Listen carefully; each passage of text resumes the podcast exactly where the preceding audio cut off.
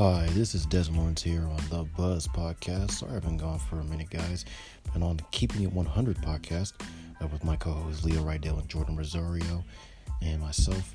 Uh, we go on every Sunday. We've been ranked in the top 200 on Chartable from Apple Podcast charts for the entertainment and news genre, and then the news commentary. We are ranked now 187th out of 200 in the U.S. So great progress there, guys. Um, quick stories today so far.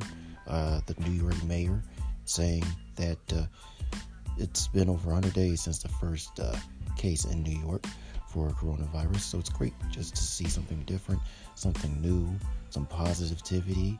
Um, also, um, with George Floyd, with the Black Lives Matter movement, it's just great to see a movement. Um, and it's tragic for the death of George Floyd. That was totally wrong. The cops are definitely uh, responsible of all charges. They are definitely responsible on that, and they need to own up to their actions. Um, in sports news, the NBA guys, starting in July, the end of July, they'll be playing in Orlando. But it's a playoff format with 22 teams, mostly from the West, nine from the East. But it's definitely going to be interesting to see what all plays out.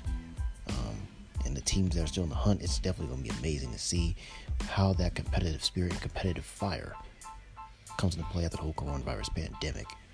And so, guys, stay tuned. It's a little short snippet. I'll be back for more tomorrow. But stay tuned for the Keeping It 100 podcast as well. I'm going to be on that, guys, and this as well, too, to have two podcasts running. So it's the buzz. It's your guy, Dez Lawrence.